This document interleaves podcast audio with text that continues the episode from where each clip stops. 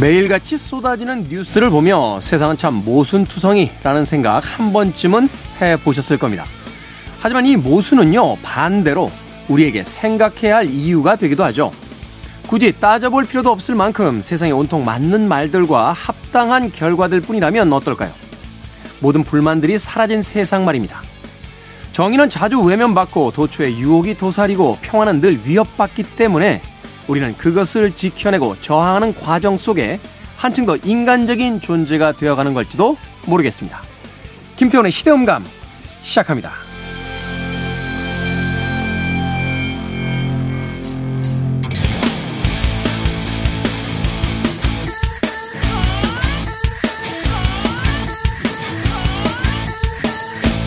그래도 주말은 온다. 시대를 읽는 음악 감상의 시대음감 김태훈입니다. 뉴스를 보다 보면 도대체 세상이 어떻게 돌아가는 건지 도대체 이해가 안 될 때가 있습니다.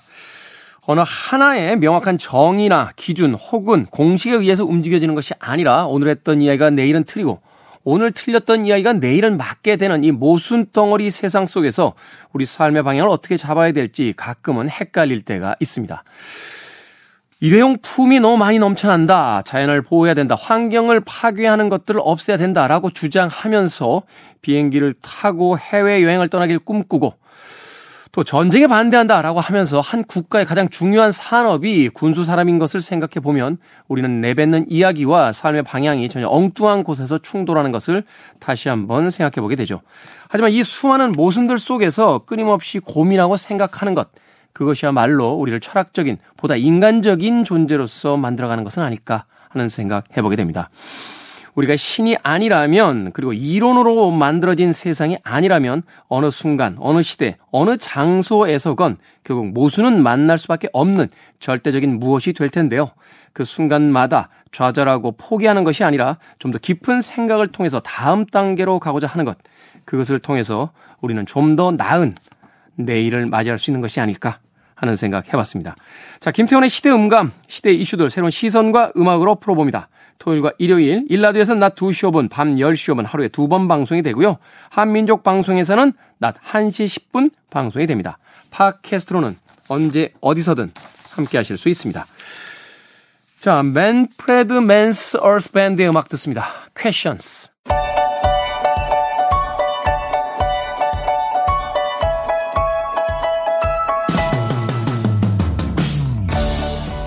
우리 시대 좋은 뉴스와 나쁜 뉴스, 뉴스 good and bad. KBS 디지털 뉴스부의 박혜진 기자, 문화복지부의 정세배 기자 나오셨습니다. 안녕하세요.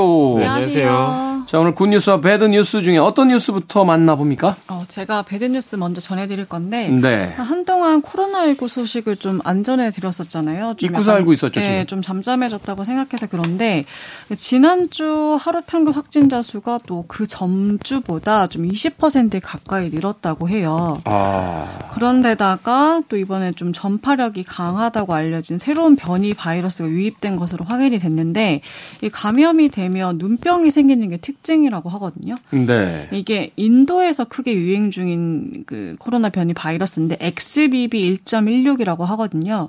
이게 지난달 9일에 국내에서 처음 검출이 됐고 현재까지 한 150건 넘게 지금 확인이 됐습니다. 150건 넘게요. 네, 네. 이게 별칭이 아크투루스라는 이런 별칭이 붙어 있는데 이 새 변이 바이러스가 발열, 기침 이런 일반적인 코로나 증상도 있고요. 또 일부 확진자에게는 좀 결막염, 안구 충혈, 뭐 눈 가려움증 이런 눈병이 동반되는 게 좀 특징적이라고 해요. 음. 거기에다가 아까 앞서 말씀드렸었는데 좀 기존에 있던 오미크론 변이랑 비교를 해서 전파력이 강해요. 뭐 전파력이 1.17에서 1.27배 정도 강해가지고 지금 이제 인도를 비롯해서 미국, 싱가포르, 호주, 캐나다 등 여러 국가로 확산되는 추세입니다. 어, 그래서 이제 세계보건기구의 WHO도 이 변이를 관심 변이로 지정해서 보고 있고 우리나라에서도 좀 크게 퍼질 가능성이 있지 않을까 이렇게 질병청에서도 좀 유심히 보고 있는데 좀 신규 이제 그 여기서 질병청에서 얘기하는 거는 어, 신규 변이가 나타나면 면역 회피 능력이 다소 증가하는 경향을 보여주긴 하는데 네. 그렇다고 뭐 중증도가 증가한다 이런 보고는 아직까지는 그렇게 보고되지 않고 있다 이렇게 밝히기도 했고요. 코로나에서 좀 자유로워지나 했더니 음. 또 새로운 변이가 온다라고 하니까 그렇죠. 예. 이게 뭐 우리나라에서 지금 현재 150건 넘게 이제 확인이 됐다라고 하는데 코로나 초기로 돌아가서 생각을 해보면 하루에 이제 100명 넘어가면 굉장히 긴장하면서 그 코로나 확진자 그랬었죠. 숫자 이야기하던 네. 그런 시절이 있었거든요. 3년 네. 전에는 그랬죠. 그렇죠. 네. 코로나 초기였죠. 네네. 그 이후에는 뭐 너무 많이 늘어나니까 이제 사실은 음. 숫자를 세는 것 자체가 별 의미가 없어지는 어떤 시기도 있었습니다만 음. 지금도 사실 하루에 만 명 정도는 확진자가 네, 계속 나오고 만명 정도 네. 나오더라고요. 음. 근데 그 이제 확진자 수도 전주보다 20%가 늘어난 건데 네, 일단 보건 당국은 좀 이 새로운 변이가 또 어떤 영향을 미칠지 이런 것도 감시하고 있는데 그래도 이제 주간 사망자 수나 이런 거는 좀 11주 연속 감소를 해서 일단 여러 지표를 종합해 봤을 때 이제 위험도는 좀 낮음으로 평가하고 있다고 합니다. 네. 어쨌든 뭐 현재 보면 외부에서 이제 날씨가 더워지면서 마스크 착용하시는 분들이 거의 없는 거. 어, 많이 없으시더라고요. 네, 보이는데 좀 긴장을 해야 될 것 같습니다. 음. 그런가 하면 그 엠폭스죠. 속, 속칭 이제 원숭이 두창으로 음. 그 알려져 있는 이 바이러스도 지금 늘어나고 있는 추세인 것 같아요. 네, 맞아요. 지금 이제 국내 이 엠폭스 확진자가 30명이 넘었거든요. 그리고 그 중에서 80% 넘게가 4월 중에 확진이 됐는데 이게 또 국내에서 확진자들이 많다며요. 네네. 해외 유입이 아니고 네, 해외 유입이 아니라 이제 국내 발생. 안에서 이제 아, 그런 건데 네. 정부도 좀 동향을 예의주시하고 있고 방역을 관리해 나가기로 한 건데 실제로 이 이달에 이제 확진이 많이 됐는데 엠폭스 관련 신고랑 문의가 원래 첫째 주에는 한 4건 정도였대요. 근데 음. 3주차에 접어들어서는 100건이 넘었고 검사 건수도 뭐 첫 주차에는 한 건이었는데 뭐 3주차 돼서는 43건으로 증가를 했고 네. 이 엠폭스 이 바이러스 감염에 의한 이제 급성 발열 발진성 질환을 이제 얘기하는 건데 중서부 아프리카의 풍토병이었다가 지난해 5월 이후에 세계 각국으로 확산이 됐거든요. 이제 코로나 확산되면서 더 이제 관심이 많아지기도 했는데 대부분의 2, 4주 후에 자연 치유가 되고 치명률이 그렇게 높지는 않습니다. 0.13%, 음. 어, 중증도는 1% 미만으로 보고 있는데 이게 좀 특징적이라고 하는 게 이제 WHO가 이렇게 얘기를 했어요. 밝히기도 했는데 엠폭스 확진자의 성별이 남성이 96.4%다. 아... 그리고 성적 지향이 확인된 3만 뭐 438명 중에 84% 이상이 좀 남성과 성관계한 남성이다.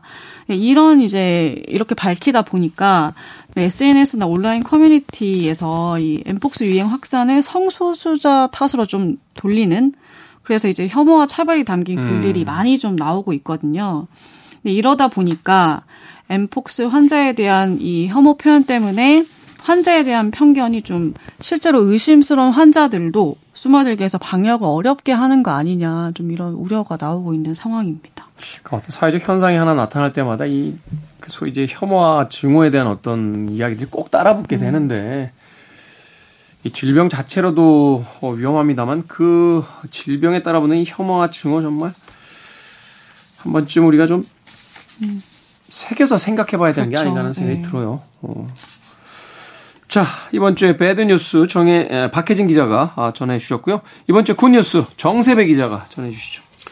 네, 뭐, 아마 많은 분들이 조금 조마조마하면서 소식을 기다리셨을 수 있는데 저기 프라미스라는 네. 작전명으로 네. 아, 그렇죠. 우리 정부가 네 이제 수단에서 이제 수단에서 지금 어떻게 보면 이제 무력 분쟁이 발생을 했는데 거기 이제 교민분들이 28분이 계셨어요. 수단이 지금 거의 내전 상황으로 치닫고 네, 있죠. 네, 그렇습니다. 사실 뭐 수도 지역에서 계속 뭐 이제 전투가 벌어지고 있는 상황이다 보니까 아무래도 교민분들도 수도에 머무는 분들이 많았는데 섣불리 뭐 탈출할 수도 없었고 그런 상황인데 이제 우리 교민 28명을 무사히 그 수단 지역에서 탈출을 시킬 수가 있었고요. 이제 구출을 한 거죠. 네.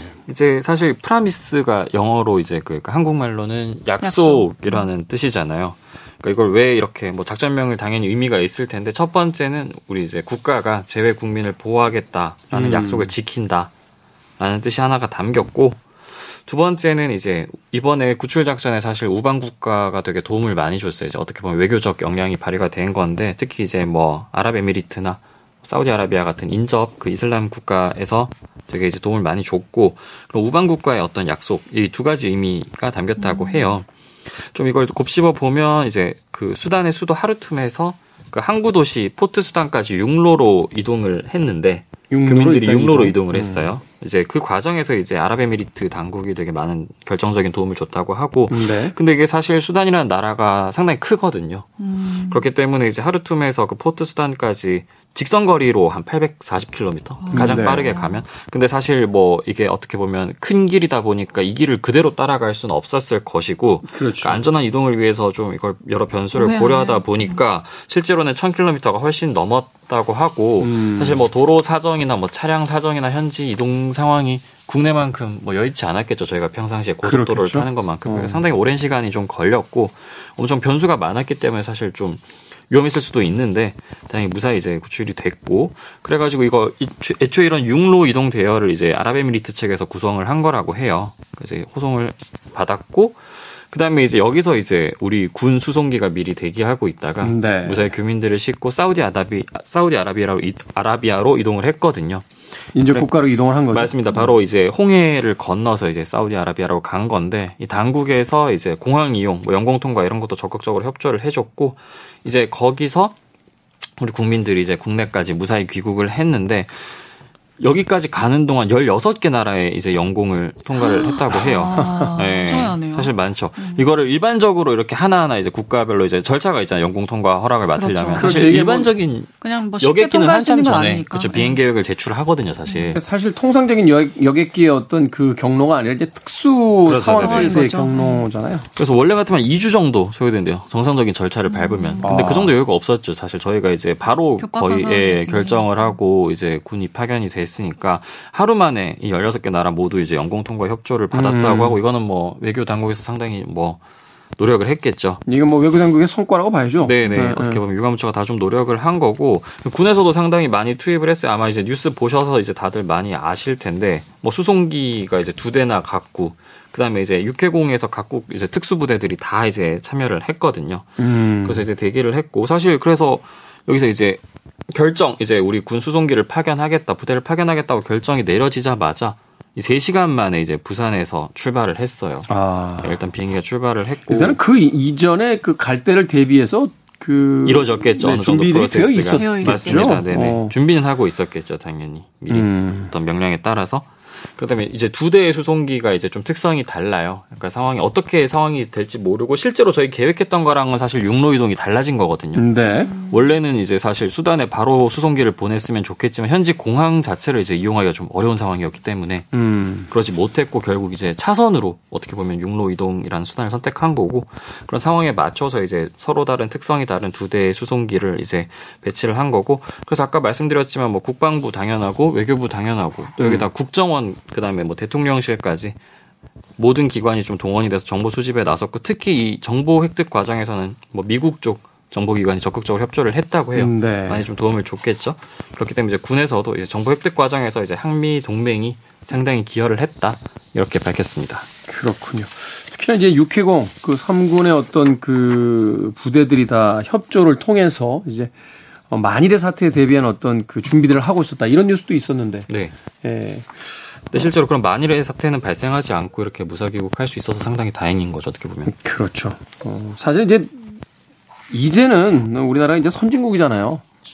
해외 재외 교민들 어디 있든지 간에 어떤 상황이 벌어지면 국가가 안전을 책임진다는 네. 것은 이제 상식적인 이야기가 되어야죠. 예전에 왜 그 액션 영화이긴 합니다만 뭐 실제 그래도 네. 실제 상황 사건을 그 토대로 했던 영화에서 뭐 델타 포스나 이런 영화들 보면 미국인들이 그 다른 나라에 가서 이렇게 인질로 잡히면 국가에서 그 특공대를 보내서 그 국민들을 이렇게 안전하게 수송하는 그런 영화들을 보면서 참 한편으로 부러워했던 그렇죠. 어, 그런 기억들이 나는데 이제 우리나라도 어 그런 어떤 수준에 올라가 있는 나라가 되지 않았나 하는 생각을 해보게 됩니다. 옛날에는 그런 얘기도 있잖아요. 뭐 해외에서 무슨 일 생기면 미국 대사관 찾아가라고 무조건.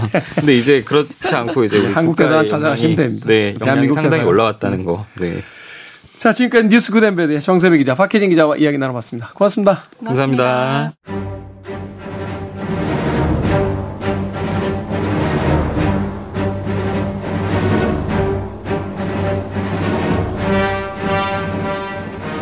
G세대로 불리는 요즘 20대는요, 영상을 소비하는 방식도 다릅니다.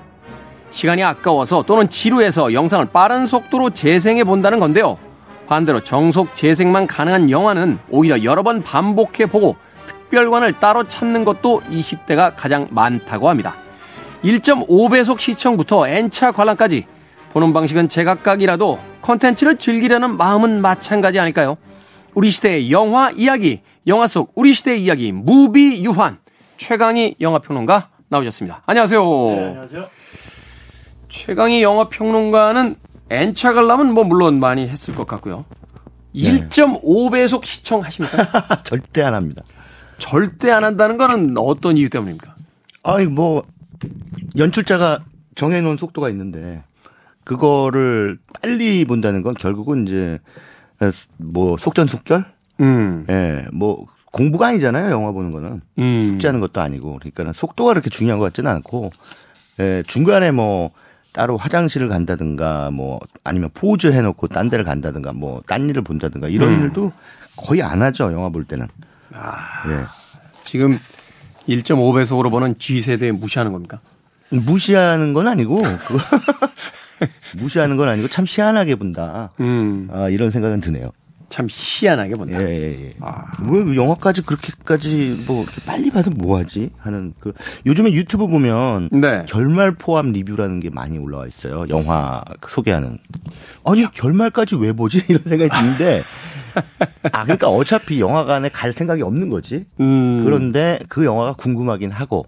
아니 또- 영화관 자체뿐만이 아니라 아예 OTT로도 볼 생각이 없는 거예요. 예, 없어요. 그러니까는 옛날에 우리가 리더스 다이제스트 읽듯이 책은 읽을 생각은 없는데 책 내용은 궁금하면 음. 이렇게 요약본 해주잖아요. 요약본, 아. 발췌본. 발췌본. 예. 그러니까 리더스 다이제스트처럼 되는 거죠. 영화도 영상물이나. 음, 음. 예, 예. 썩 바람직한 현상은 아닌 것 같아요. 아니 그러니까 저도 잘 이해는 안 가는 건 뭐냐면 네. 어, 2시간짜리 영화인데요. 유튜브로 이제 설명을 해줘요. 그 영화에 대한. 음. 50분짜리예요. 그러니까 그러니까 한 시간 차이 나는 거죠. 음. 네. 근데 한편으로 생각해 보면 이 영화를 빠른 시간 내에 볼 수 있어서라기보다는 이제 그 어, 유튜버들, 영화 네, 네, 네. 유튜버들이 이제 거기다 뭐 여러 가지 어떤 코멘트들을 해준단 말이에요. 네네. 근데 그 코멘트의 어떤 내용이란 것도 생각해 보면 어, 필름을 제공한 어, 뭐 영화사 쪽의 어떤 자료라든지 아니면 이제 외국 사이트들 뭐 이런 곳에서 이제 수집해온 그 정보들인 것 같은데 네. 근데 그런 거를 가미한 축약본 50분짜리 이제 보고 그 영화를 끝내버리거든요. 네네. 어, 모르겠습니다. 여기에 대해서 더 시비를 걸면 이제 네. 저 역시 이제 최강희 평론가와 같은 어, 소위 이제 옛날 사람 음. 아니 옛날 사람이 아니고 네. 현대를 살아가는 사람이라도 어 1.5배속으로 영화를 본다든가 결말 포함 리뷰를 본다든가 하는 것이 바람직하지 않다는 건 누구나 다 압니다. 그건 문화 어, 이 향유 행위가 아니거든요.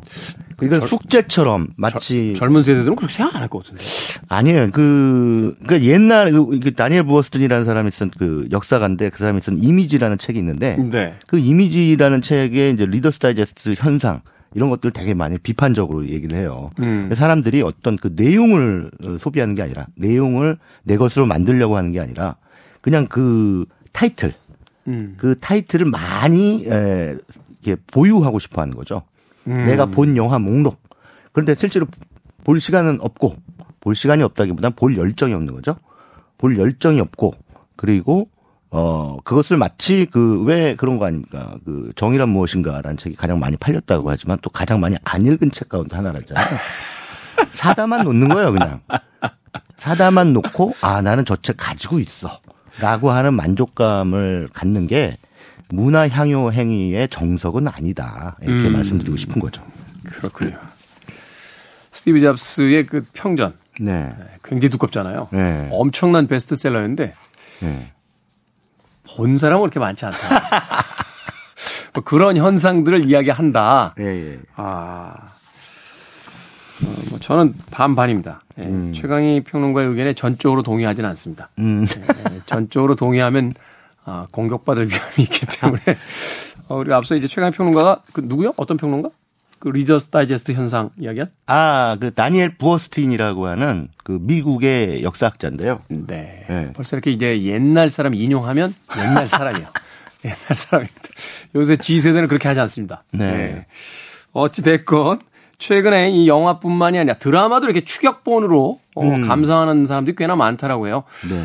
어, 그들의 이야기를 들어보니까 이런 이야기를 하더군요. 그러니까 드라마 자체엔 별로 관심이 없는데 음. 그 드라마에서 파생된 여러 가지 사회적인 현상이라든지 유행어 같은 걸 모르면 아. 그러면 이제 일상생활에서 같은 또래 집단과 어울리는데 문제가 좀 생길 수 있으니까. 음. 뭐 최근에 그 글로리라는 네네네. 작품에서 이제 뭐 연지나 연지나 음. 뭐 이런 이야기들 그 많이 등장을 했잖아요. 예, 예. 근데 이 드라마를 보지 않았으면 그 연진이가 어떤 캐릭터인지를 알 수가 없거든요. 음. 근데 드라마를 전체를 다 보자니 그거는 뭐 어떤 의욕이 없거나 시간이 없고 네네. 그러니까 이제 축약에 대한 어떤 그 유튜브를 본다 뭐 이런 이야기를 하시더라고요. 음. 뭐 그것도 하나의 뭐 요령이긴 합니다만 왠지 옛날 세대들은 조금 씁쓸하긴 합니다. 자, 어찌됐건 오늘은 이제 최근 개봉작들 리뷰를 가지고 오셨습니다. 아, 결말은 포함하지 않습니다. 저희들은 이제 옛날식 영화평론을 어, 지향하고 있기 때문에. 자, 어떤 작품들 오늘 소개를 좀 해 주시겠습니까? 네, 그 4월 뭐 3월 말부터 해가지고 4월까지 그 뭐 극장 또는 그 OTT를 통해서 공개된 작품 세 편을 골라왔는데요. 네. 어 일단 화제작 가운데 한 편이었죠. 그 넷플릭스 영화 길복순. 길복순, 예, 그리고 이제 조닉 4. 조닉 4. 예, 그리고 드림까지 음. 이번 주에 개봉한 작품이죠. 드림. 네. 예. 어, 세 편에 대해서 한번 두루치기를 해보겠습니다. 아, 두, 두루치기를 합니까? 아, 알겠습니다. 세 편, 길복순 조닉 4 드림. 네, 네. 일단은 이제 OTT에서 화제를 모았던 작품이죠. 네. 어, 전도연 씨 주연의 길복순부터 좀 리뷰를 해 주신다면? 근데 이 영화는 대단히 그 평이 좀 엇갈리더라고요. 극단적으로 엇갈리더라고요. 음. 그 영화가 어 굉장히 새롭고 어 또 캐릭터들이 막 꿈틀꿈틀 이렇게 살아 움직이는 것 같다. 어, 액션도 굉장히 화려하다.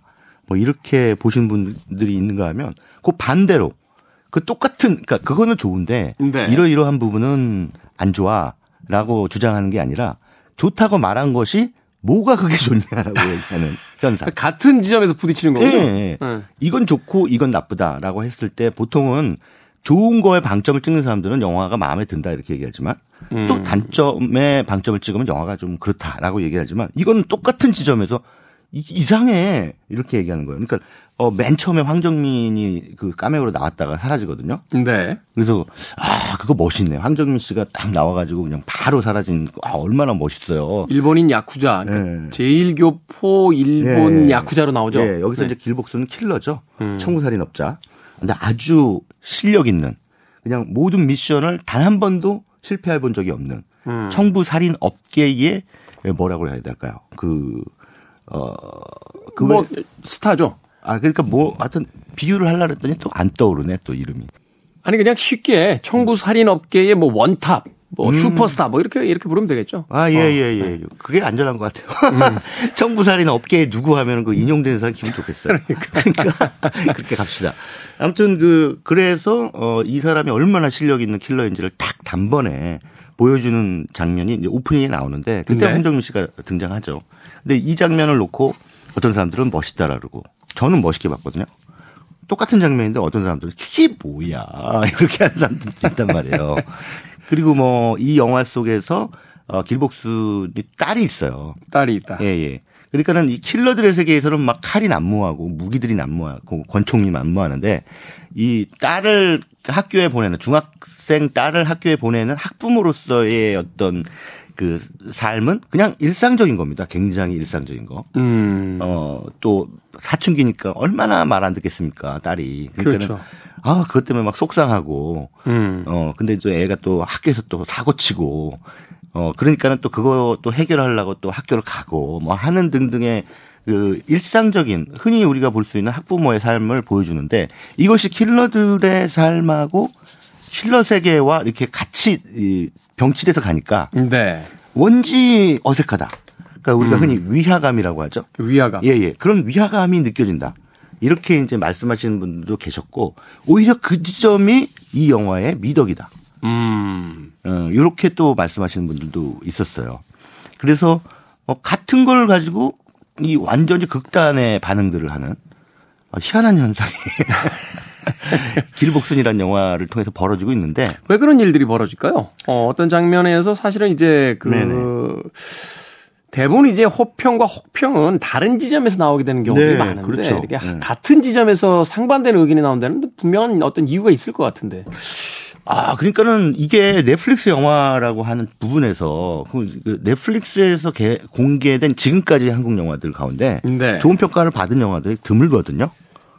사실 그렇게 많지가 않네요. 예, 예, 네, 예. 네. 아주 뭐 굉장히 혹평을 받은 작품도 있고 어, 그 외에도 뭐, 그, 뭐, 승리호 같은 작품들도 굉장히 엇갈리는 음. 반응을 느꼈고. 그런데 제 생각에는 뭐, 이거는 제가 그냥 그렇게 생각하는 걸 수도 있겠습니다만 스크린으로 보지 않은 그러니까 음. 이건 스크린으로 마땅히 봐야 될 어떤 그 볼거리가 많은 작품, 액션이라든가 SF라든가 판타지라든가 이런 작품들이 넷플릭스를 통해서 이 뭐야 그 학 집에 있는 TV를 통해서 우리가 보게 되잖아요. 네. 그러니까 좀 싱거운 거예요. 제 생각은 그렇습니다. 음. 아, 저 만약에 극장에서 봤다면 완전히 그 사람들 되게 재밌게 봤을 텐데 이게 집에서 텔레비전으로 보니까 그런 어떤 박진감이라든가 뭐 혹, 혹, 혹해함? 음. 이- 이런 느낌들이 좀 덜하구나. 저는 이제 그렇게 해석을 했습니다. 그건 뭐 당연히 제가 그 영화를 잘, 잘 봤기 때문에 아, 좋게 평가를 했기 때문에 안 좋게 보신 분들이 극장에서 안 봐서 그렇다. 저희가 이제 그렇게 이제 해석을 한 거죠. 네. 어쨌든 이제 길복순호는 액션 영화를 지향하고 있습니다. 더군다나 네. 이제 킬러들의 세계라고 하는 것과 저도 이제 줄거리 좀 훑어봤는데 이제 아이를 키우는 엄마라는 이제 상반된 입장, 이제 그 안에서 네. 이제 하나의 세계관이 만들어지고 네. 그 이제 외형적인 거는 이제 액션을 통해서 이제 음. 장르가 형성이 되는데 액션은 어떻습니까? 저는 액션도 그러니까 이, 액- 이 영화 속의 액션이 대단히 잘 만들었거든요. 정교하게 음. 합도 잘 맞고 또 배우들도 이 어느 정도 그 물론 물론 어, 어, 난이도가 높은 거는 대역을 썼겠지만 네. 어 전도연 씨 같은 경우에도 기본적으로 몸을 움직이는 데 있어서 액션 배우로서 어 크게 부족함이 없었다. 음. 그리고 카메라 웍도 굉장히 그 역동적인 그런 어뭐 마치 그 킹스맨 같은 영화에서의 그 액, 이, 액, 저 액션 씬 있지 않습니까? 음, 네.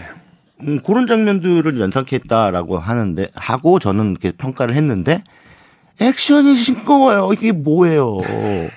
액션이 너무 엉성해요. 이렇게 또 말씀하시는 분들도 계세요. 음. 그러니까 뭐 전도연이 대역 쓴 흔적이 너무 역력하다. 액션 배우로서 준비가 안 됐다. 뭐 등등 이런 혹평. 같은 장면을 봤는데 분명히 이 영화 어렵네. 그러니까 이 영화 그러니까 뭔가 이제 호불호가 나눠질 때 다른 장면들이면 이게 좀 네. 오히려 네. 어, 어떤 건 취하고 어떤 거는 좀 포기한 채 영화를 보면 된다라고 하는데 그렇죠.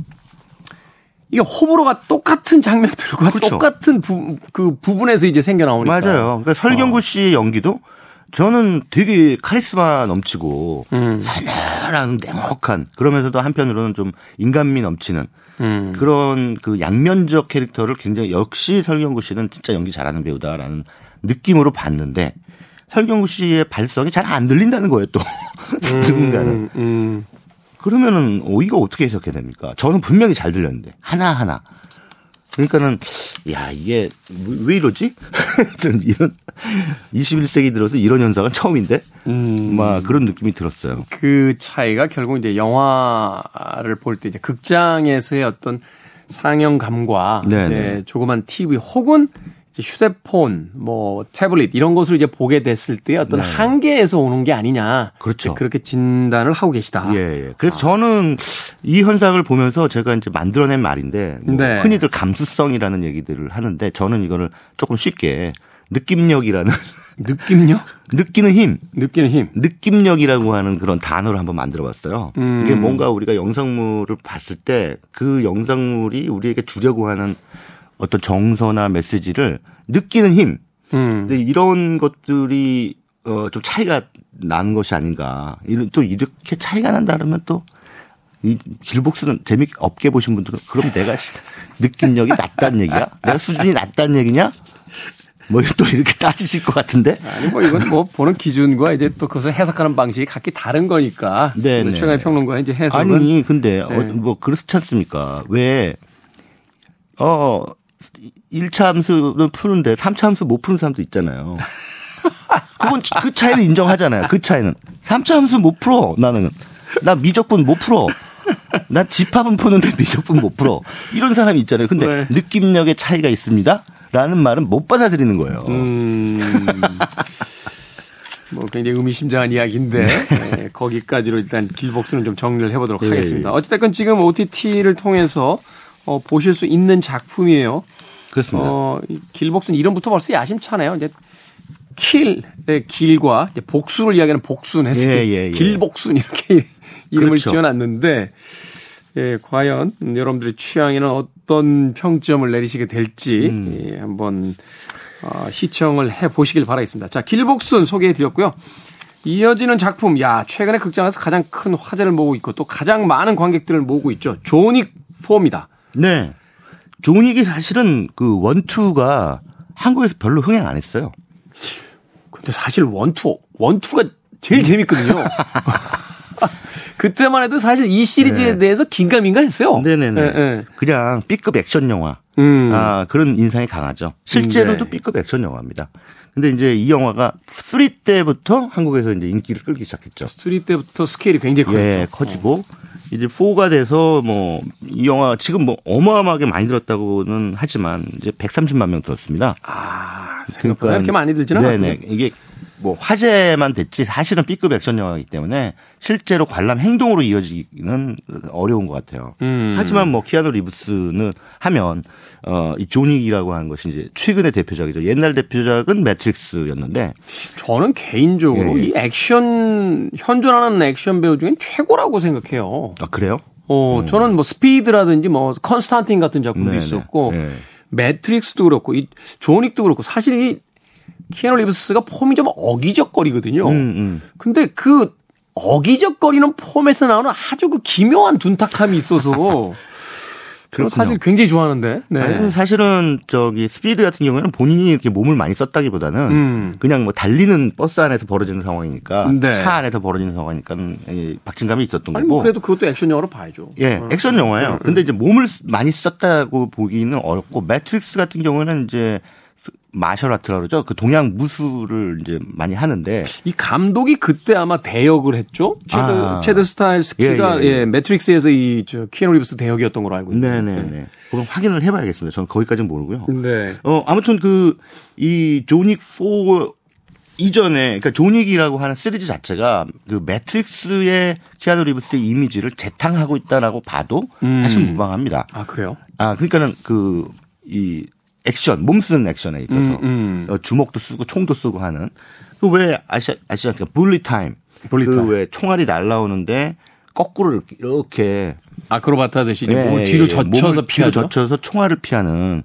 근데 사실은 그 그것이 이제 대표적이긴 한데 어 매트릭스에서의 키아누 리브스는 키아누 리브스의 액션이 빛났던 건 그런 특수 효과와 그 다음에 트렌치 코트입니다. 그리고 선글라스. 그 긴 코트에 예, 선글라스. 예. 그 선글라스와 트렌치 코트를 입었기 때문에 더 멋있어 보이는 거죠. 음. 예, 그런데 존 윅에서는 이제 요거에서는 또 그 액션 concept이 있어요. 조닉은 보통 우리가 흔히 미국 영화에서 보는 액션은 많이들 그 권총을 쓰잖아요. 네. 총을 쏘잖아요. 피스톨. 네. 총은 항상 이 뭐냐면 약간 떨어진 상태로 격투를 하죠. 결투를 하죠. 그렇죠. 예, 예, 뭐 은폐, 엄폐물을 두고 음. 저쪽에도 쏘고 숨었다가 뭐 이런 식으로 이제 액션이 벌어지지 않습니까?